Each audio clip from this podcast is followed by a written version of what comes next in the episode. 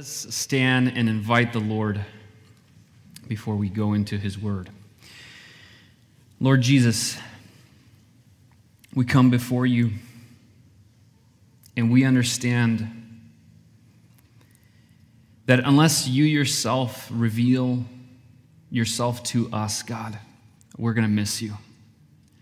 We won't see you, Lord. It's going to go completely over our heads. So we come in humility and with awe, and we beg you that you yourself would reveal yourself to us through the Spirit.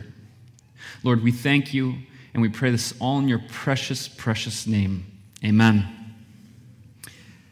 As I was praying through the different Bible passages, this one really jumped out at me, and I, I, want us to read it together. So open your Bibles, please. We're not going to show it on the screen. I want us to open up our Bibles, so whether on your phones, your iPads, or your physical Bibles, your hardware Bibles, let's open up to Luke chapter 2, verses 1 through 7. Luke chapter 2, verses 1 through 7. In those days, a decree went out from Caesar Augustus that all the world should be registered. This was the first registration when Quirinius was governor of Syria. And all went to be registered, each to his own town. And Joseph also went up from Galilee, from the town of Nazareth to Judea, to the city of David, which is called Bethlehem, because he was of the house and lineage of David to be registered with Mary, his betrothed, who was with child. And while they were there, the time came for her to give birth, and she gave birth to her firstborn son, and wrapped him in swaddling cloths, and laid him in a manger, because there was no place for them in the inn. As how absurd. Just think about how absurd this passage is. That there was, when the Son of God Himself, when He entered into this world, there was no place for Him. There was no place for the Son of God when He had entered into our world. And here's the thing we need to realize this wasn't random. Jesus did not get unlucky when he came into this world. Jesus did not, you know, spin a big wheel with all the families of the world listed on there and, and it just happened like, ah, Mary and Joseph, they're really poor. I guess I have to be born, you know, into a stall and be laid over there. No.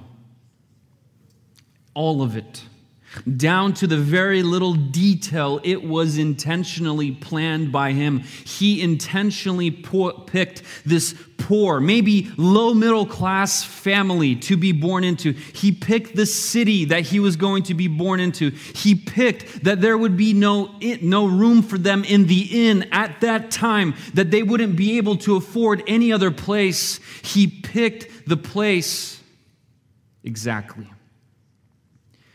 And so nowadays, though, flash forward 2,000 years ago from the first Christmas, nowadays, Christmas, right? I'll be honest, for me, for me personally, it's a time of comfort, right?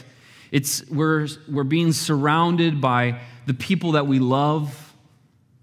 It's it's cozy inside, it's rainy outside, right? It's warm, it's cold there.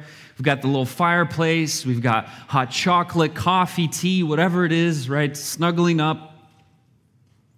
And I don't think any of those things are wrong in and of themselves. They're not. And I enjoy them myself. But let's face the reality that the first Christmas was anything but comfortable. It was far from cozy. I remember when, when we gave birth to our, the first kid, our first kid, Tanichka. And, and the hospital provides these little cute beanies, if, if you know, if you've been there recently, these cute beanies. And for some reason, they always slip off. Like they, they don't, don't like to stay on the kid, right? And I remember we were holding her, and the hat, the little beanie fell, and the nurse just ran over, grabbed it, threw it in the trash, took a new one out and put it on her head, right? And like that is the level that of comfort that we are used to, that we live in. Now imagine the horror of any modern day parent or medical worker to give birth to this precious little child, wrap him up, and then put him into a trough out of which animals eat. It's like putting your kid into a dirty dish from which animals eat. And yet, this is exactly how the Son of God Himself entered into this world into the filth, into the disorder, into the part of town where no one wanted to be. Again, I understand why Christmas today is so strongly associated with comfort. It's cold outside, it's warm inside. Families getting together as we should. Humanity is rejoicing that God has sent his Son into this world as we should. Those all things are good, and God does not condemn any of those things. But isn't it ironic that the first Christmas was anything but comfortable? And I don't think God condemns all these good things of today all the things that come together to create these strong associations of comfort with Christmas. But taking these two realities, the comforts we experience in Christmas and expect to experience, and the first Christmas and how it was nothing comfortable at all. Taking these two realities together, I think it is appropriate. I think it's appropriate and fitting to talk about comfort and how it's idolized today in our world, in 21st century America, and what we can do about it. And that's what this message will be about comfort, the idol of comfort, and what we can do about it. And first, I want to start, if we can go to the next slide. First of all, I want to be very explicit. Comfort itself is not a sin. In fact, we see that Jesus himself, when he could, picked comfort. And I, I love this passage, and I, God like put it in there specifically to show us his own humanity, to show us that he was just like us. This is Mark 4, verse 38. I'll just read it for you. But this is the scene when the disciples are in the boat and they're crossing the Sea of Galilee and they start getting swamped, right, by the, by the storm and they're about to drown. And in Mark 4 38, the only gospel that captures this specific detail says, But he, Jesus, was in the stern, asleep on a cushion. As I love this passage. Jesus himself was asleep on a cushion, on a pillow. Jesus was not like some, you know, like some Buddhist monk just like sleeping on the hardwood all the time, like, no, I'm, I'm God. I don't, that's beneath me. No, he was real. He was a human just like me and you. He himself wanted something soft, something to lay on. And when he had the chance, he took advantage of it. And he was sleeping on a pillow, just like all of us would. He preferred it as well. It was also his natural tendency to prefer comfort. It's not a sin, church, to prefer soft over rough, warm over cold, satisfied over hungry, lack of pain over pain, quiet over noise. It's not a sin to prefer those things. But in this life, because of the fall, because our relationship with God has been fractured because of our sin. This world is now broken, and life has oftentimes become uncomfortable. It's part of the curse. Especially if we want to bring glory to God, life will be uncomfortable. So the question is not, do I pursue comfort? No, we all do. The question is not, do you seek comfort? But the question is, at what cost? At what cost do we pursue comfort? You see, Jesus, for the sake of his comfort, he could have just stayed up in heaven the entire time.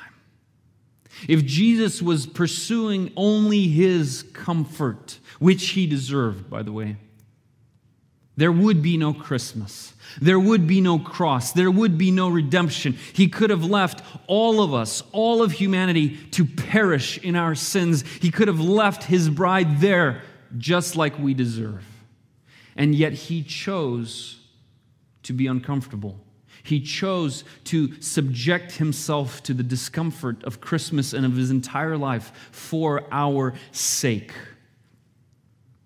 Jesus faced and lived an uncomfortable life. Matthew 8, 20, Matthew 8, verse 20. I'll read this for you. Jesus says, Foxes have holes, and the birds of the air have nests, but the Son of Man has nowhere to lay his head.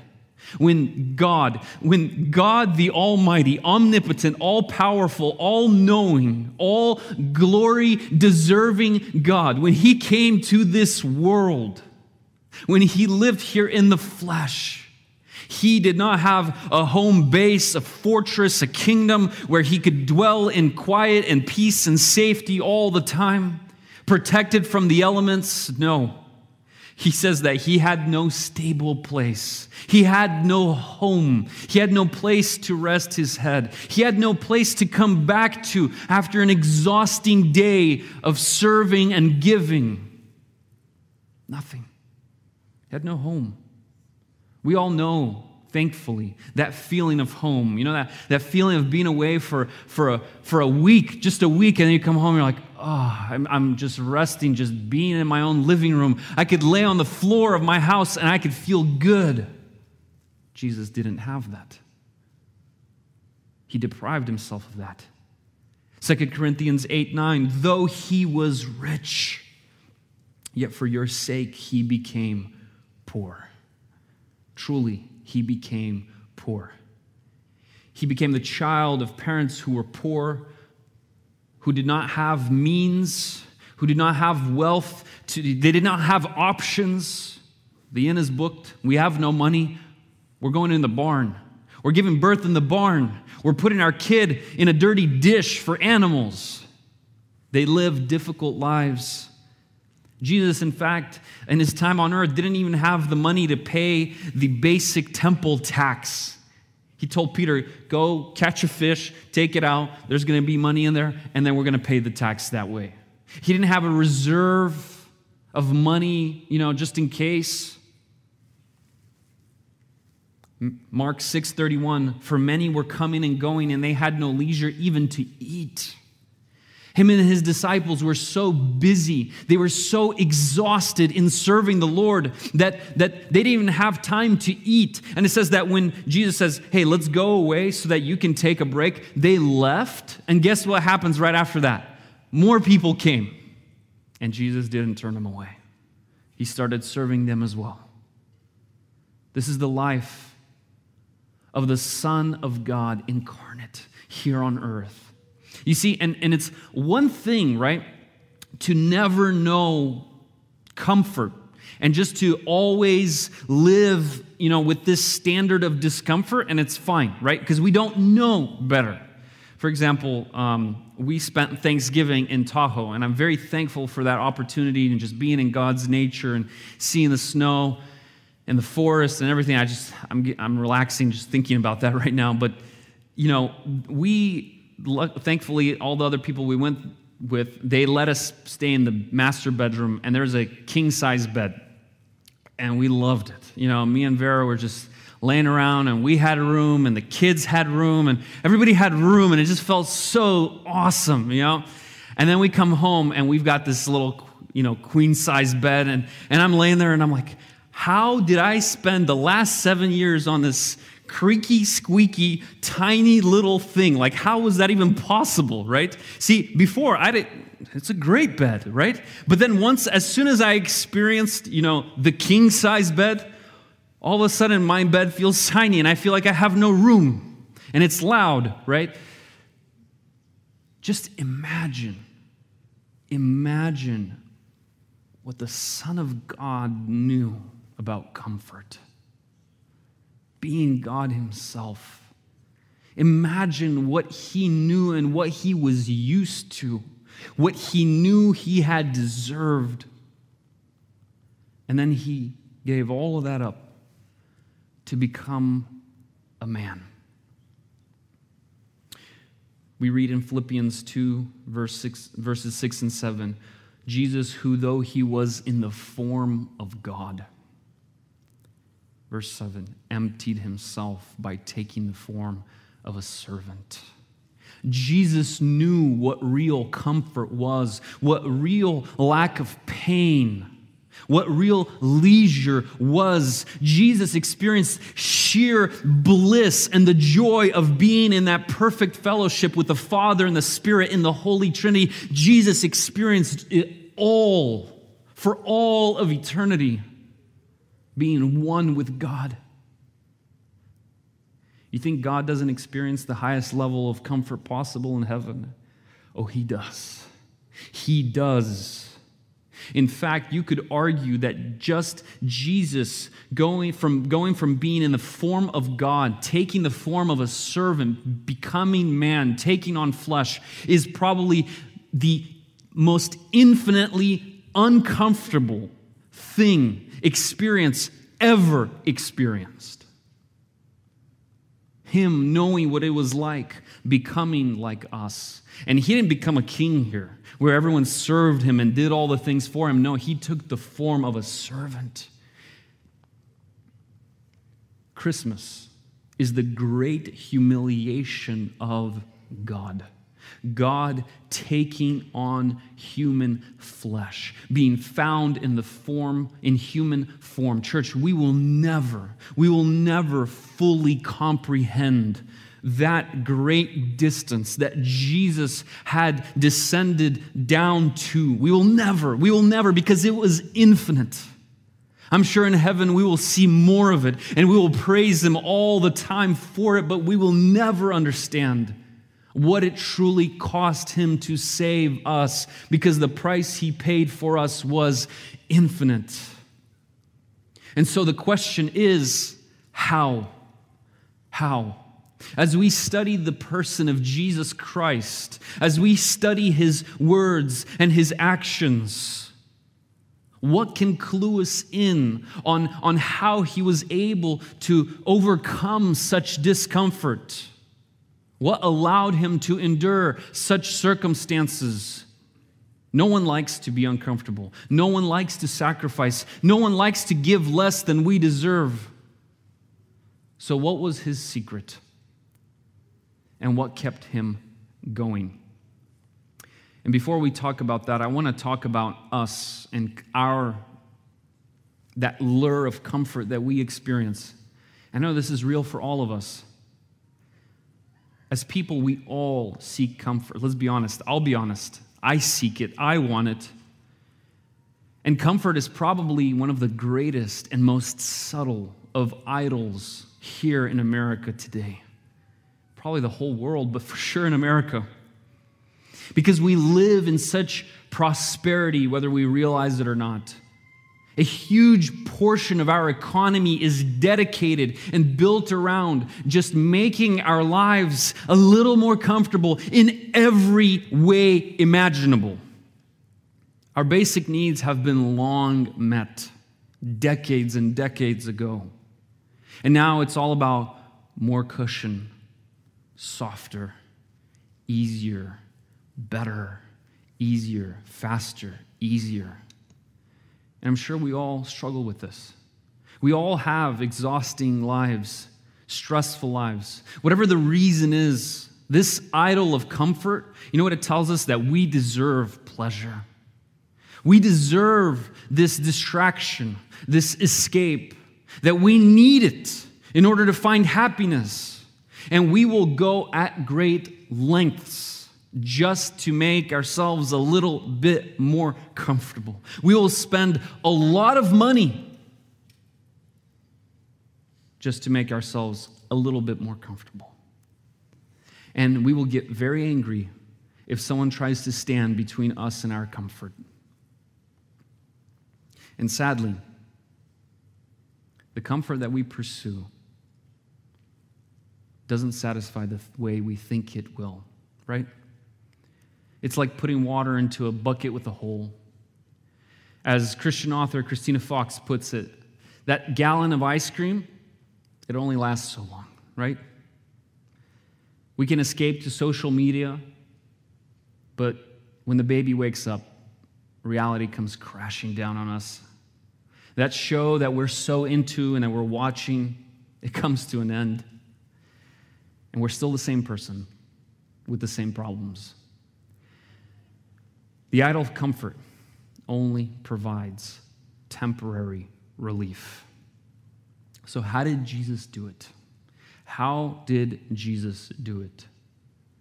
How did he, knowing all the comforts that we can't even imagine, give up all those delights and pleasures of heaven and choose to live a lowly, dirty, uncomfortable life?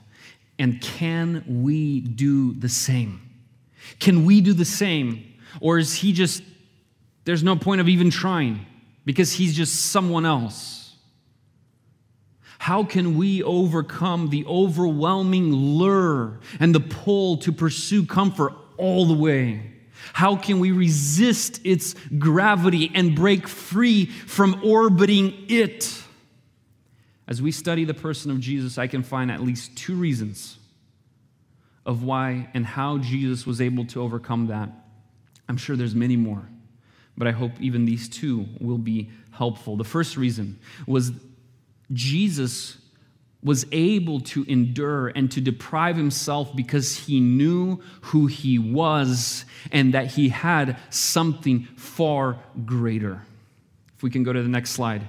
Jesus knew who he was and what he had. In other words, his identity and his possession. Open with me, please. Open with me to John 18 36. John 18, verse 36. This is a critical passage to this message.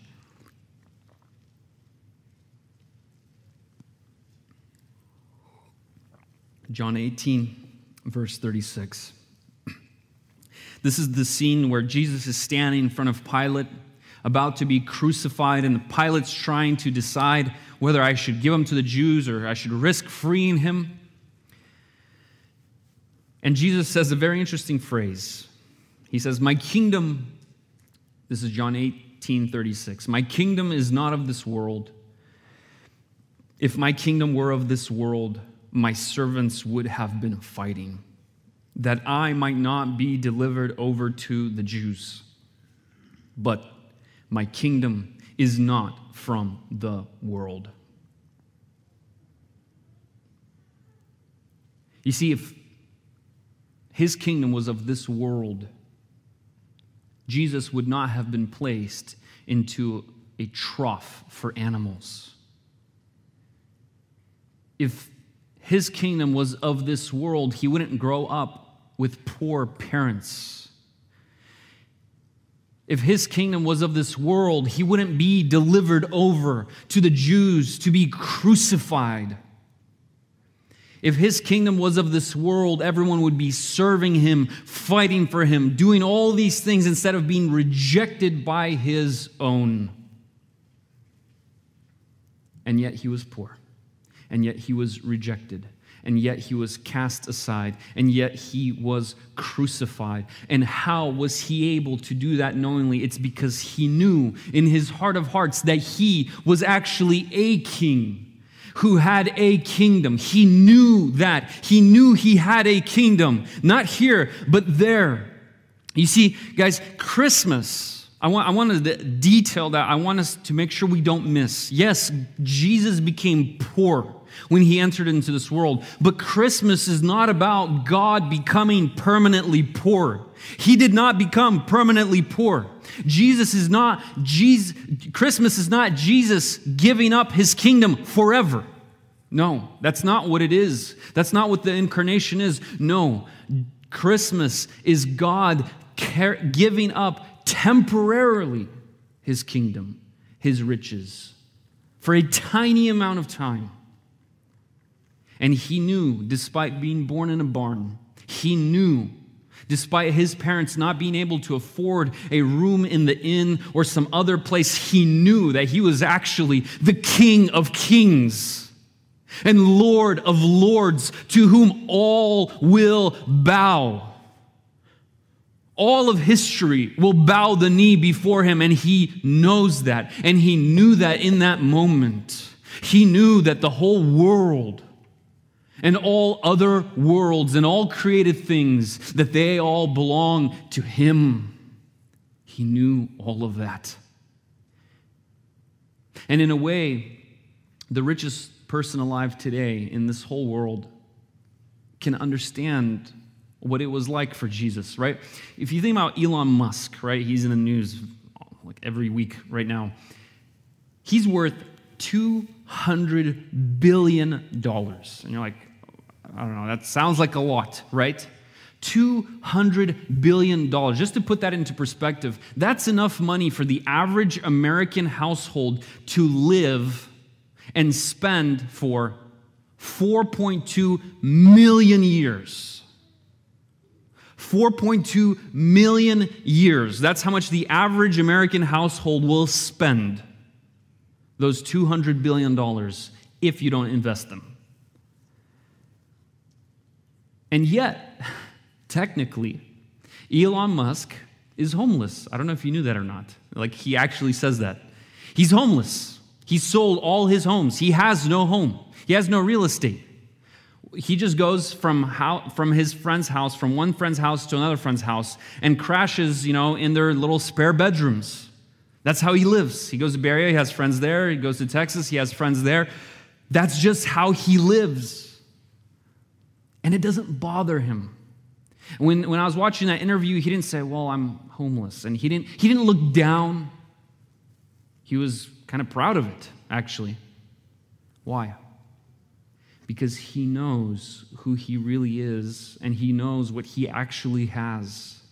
And believe me, Jesus is far wealthier, wealthier than Elon Musk. Elon Musk is like a homeless beggar standing with just a few quarters in his cup compared to the wealth and the trillions that Jesus Christ possesses. And you know what's wild? You know what's wild? That in Christ, we, with Christ, are the heirs of all things. To us, in Christ, belongs the entire world, not just some $200 billion. 1 Corinthians 3:21 says, "So let no one boast in men, for all things are yours." whether Paul or Apollos or Cephas or the world or life or death or the present or the future, all are yours. And you are Christ's, and Christ is God's. Romans 8 17, and if children, then heirs, heirs of God, and fellow heirs with Christ. Church, here's the question for all of us right now, sitting in this room. Do you believe that? Do you believe that you are an heir of God Himself? Do you believe that in your heart? Or do you just think, well, that's some good theoretical knowledge? I wish I could feel it right now. Do you believe that you are an heir of God Himself? Rightful, legal heir of God. Not Elon Musk, which would be amazing from the world's perspective, right? Amazing, you're set, you're good. But God Himself. And unless Elon Musk repents, we who believe in Christ, we are infinitely wealthier than Him. And it's only a matter of 60 years, 60 short years, until this will be plain for all of eternity. The question is do you believe that in your heart of hearts? Or are you just sitting here just trying to grab onto whatever you can in this life, not believing the riches and the treasures that God has prepared for all of those who are His? And if we are the heirs of all that God owns, and if we will receive all that He owns, that is the universe, then who cares what place I live in for the next 60 years? Who cares? I'm going to spend 60 trillion years in a mansion that's so good I can't even imagine it right now. Who cares if I don't buy my kids the best stuff? Even baby Jesus had a lame, poor, dirty crib. Who cares if I don't eat the best and the most organic food possible or wear the best clothing? The king of the universe would not have been able to afford eating only organic if he came in this day and age. Do you realize that? He wouldn't. I'm not saying organic is bad, it's just an example. My challenge to all of us, including myself, is to ask myself at what cost am I pursuing comfort? Have I forgotten my identity? Have I forgotten my possession in Christ? Am I just living as if this world is all I have? That's faithlessness. That's faithlessness. And God condemns that. Jesus said in John 14, 23, In my Father's house are many rooms. If it were not so, would I have told you that I go and prepare to prepare a place for you? And if I go and prepare a place for you, I will come again, and I will take you to myself, that where I am, you may be also. You think the place that Jesus is preparing, has promised to prepare for all of us, you think it's not going to be comfortable? You don't think it's going to be awesome beyond your wildest dreams? That's an insult to him. Comfort, if you look at the definition, is a state of physical ease and freedom from pain or constraint. And if Jesus is the one who created and designed the human body and the human experience, and he promises that there will no longer be any pain or tears in heaven, then you can bet your last dollar that the comfort that we will experience in heaven for all of eternity will literally be perfect. He is going to prepare a place for us. That's our possession. The best place. That's the first, that's the first reason. The second one I see in Scripture is, again, remember, Christmas was not a cozy scene, right? Of, of God coming to the earth for a vacation. That's, that's not like, that's what it's turned into for us. But if you read it in the context and you read what it says, it wasn't a cozy scene. Christmas is literally the opening scene of a movie where you see Navy SEALs get out of freezing water and crawling through mud. That's what Christmas is. Christmas is the first scene of the mission of God to save humanity from the wrath of God. Christ's whole time on earth is a mission, it was not a vacation. Jesus enters into this world humbly, in the dirt, with no room, crowded, gets put into a feeding trough with poor parents, grows up poor he was able to forego comfort because he knew what he had to do. And that's his, he knew his purpose and his mission. Those are the same thing. He knew his purpose and his mission. He knew what he had to do. And if we learn, like Jesus, to see our time here on earth as a mission, as a mission, we will be able to escape that lure of comfort that siren call of comfort that calls us every day.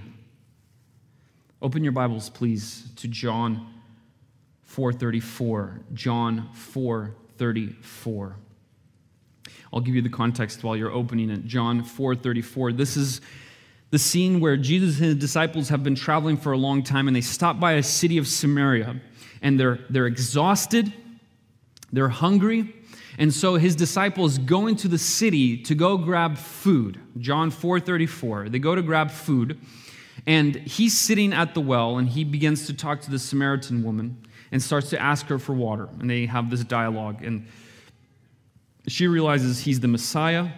She runs back into the city, and his disciples come with food after a long journey, and they're like, hey, eat some food. And then he says this very odd phrase. You know, I can't even imagine being around Jesus in the flesh. Like you you're always getting thrown off by what he's saying. Jesus said to them, John 4 34, My food is to do the will of him who sent me and to accomplish his work. What Jesus essentially is saying is the thing that gives me energy, the thing that keeps me going, is to accomplish the mission that the Father has given to me. That's what gives me energy. That's what keeps me going. And if you look at the different studies that just even unbelievers have done, you'll realize and you'll see, and we all get this intuitively, right? That we, that having a purpose, having, you know, meaning in life, it protects us from depression and even suicide. And you think like, yeah, did we really need a study to discover that? I mean, that's so obvious, right? We all, people, we need purpose. We need a reason to live, meaning for our life. And Jesus knew what his purpose was, what his mission was, and that gave him energy, and he called it food to keep him going. Again, keep in mind the immediate context of this passage. It's wild. It says, John 4 6, Jesus, wearied as he was from his journey. So he was physically exhausted. He was hungry because they went to go buy food, and he was thirsty because he was asking the woman to give him water. And it, by the context, it doesn't look like she actually gave him any water. So he's exhausted, he's hungry, he's thirsty. I mean, I don't know if you've been all three of those things and you're just sitting there like, no one come near me, please. No one come near me because I don't want to sin any more than I already have. And Jesus is sitting there in this state of complete physical depletion. And they start offering him food, and he says that he has something even better than physical food to keep him going. That is to accomplish God's will for him. Church, brothers, sisters, when each of us strive to live for the glory of the only God, when we strive to do His will, to accomplish His work that He has given to each and every single one of us, when we strive, when we lean into that, when the purpose of my life is to please God instead of myself, and yes, it's going to look different for all of us. But if we wake up in the morning and get on our knees and plead with God, God, use me today. Glorify yourself today. I don't care how, just whatever it is, please yourself, not me. Help me please you, not myself. If we pray like that, He will give us that purpose. And comfort will lose its grip over our souls. But if our purpose is just to please me, and that's my first thought coming out in the morning, and that's my only thought all day long, then we will never break free from those chains. Only when we focus on God's mission for me, not my neighbor's mission from God, but my mission, then we will have food like Jesus, which is even better than physical food. And, church, God has a purpose for each and every one of us. Each and every one of us, if we have believed in Him, we are His children. We're His kids. You don't think He has a thoughtful purpose for all, every single one of us to bring Him glory? You don't think so? No, it's not about us, it's about Him. But it looks different for all of us because we're all a different part of His body. And don't worry about doing some great works for God. Just be faithful today. That's it. That's all He's asking for. Be faithful in the little, right? That's what the Word of God says. Be faithful with what He's going to give you today. Maybe it's someone that's going to come to you and they're talking to you and you don't want to listen to them. And you're just like, I need to go. All right, I'm, they're so boring they're so annoying. And maybe that's God's purpose for you today is just to listen to this person because they're having a horrible day. And God wants to use you to help them, to serve them. You know, I notice it with myself all the time. There's times when in life it's so clear what God wants me to do, right? How God wants me to serve, how he wants me to to accomplish his work and I could be I could be lacking sleep. I could have 2 hours of sleep. I could not have eaten for 24 hours. But because of my focus on eternity at that moment, I'm going. I'm going. There's nothing, none of these things are going to stop me. Nothing's going to slow me down. But then there's times when I have gotten all the sleep that I could possibly imagine, all the sleep I could possibly need. I could have all the food and all the caffeine that I could possibly need. And yet, I can't see past my own ceiling. I don't see eternity. I don't see God. I just see me, myself in this room. And I feel like a rock that can't move from the same spot he's been sitting in this entire time. I can't muster up the strength to do even one meaningful little thing for God. Why? It's because I've lost sight of eternity. I've lost sight of my mission, of my purpose, of God's will. It's just about me and my comfort. What else can I get for myself? I have more than I need. And we see the same principle was at work in Paul. Acts 20, verse 24 Paul says, I do not account my life of any value, nor as precious to myself, if only I may finish my course and the ministry that I have received from the Lord Jesus to testify to the gospel, the grace of God. Because he had that mission, he had that ministry, he's saying, I could give up everything. I don't count it as precious, my comfort, even my life. I'm ready to lay it all down just to finish God's work. 2 Timothy 2, verses 3 through 4, last passage. 2 Timothy verses 2, verses 3 through 4. Paul, writing to Timothy, says, Share in suffering. In other words, be in great discomfort as a good soldier of Christ Jesus. No soldier gets entangled in civilian pursuits since his aim or his goal is to please the one who enlisted him. I love this contrast. You see, civilians, right? Our life, it's all about pleasing ourselves. That's what civilians do when you compare them to soldiers. But soldiers, their goal is not to please themselves, but to please the one who enlisted him. And therefore, they are able to suffer, to put themselves through suffering, and they're able to suffer well. Because it's not about them and their, their purposes and them pleasing themselves, but it's about pleasing the one, the great commander who has enlisted them. Both Jesus and Paul, they knew what their missions were.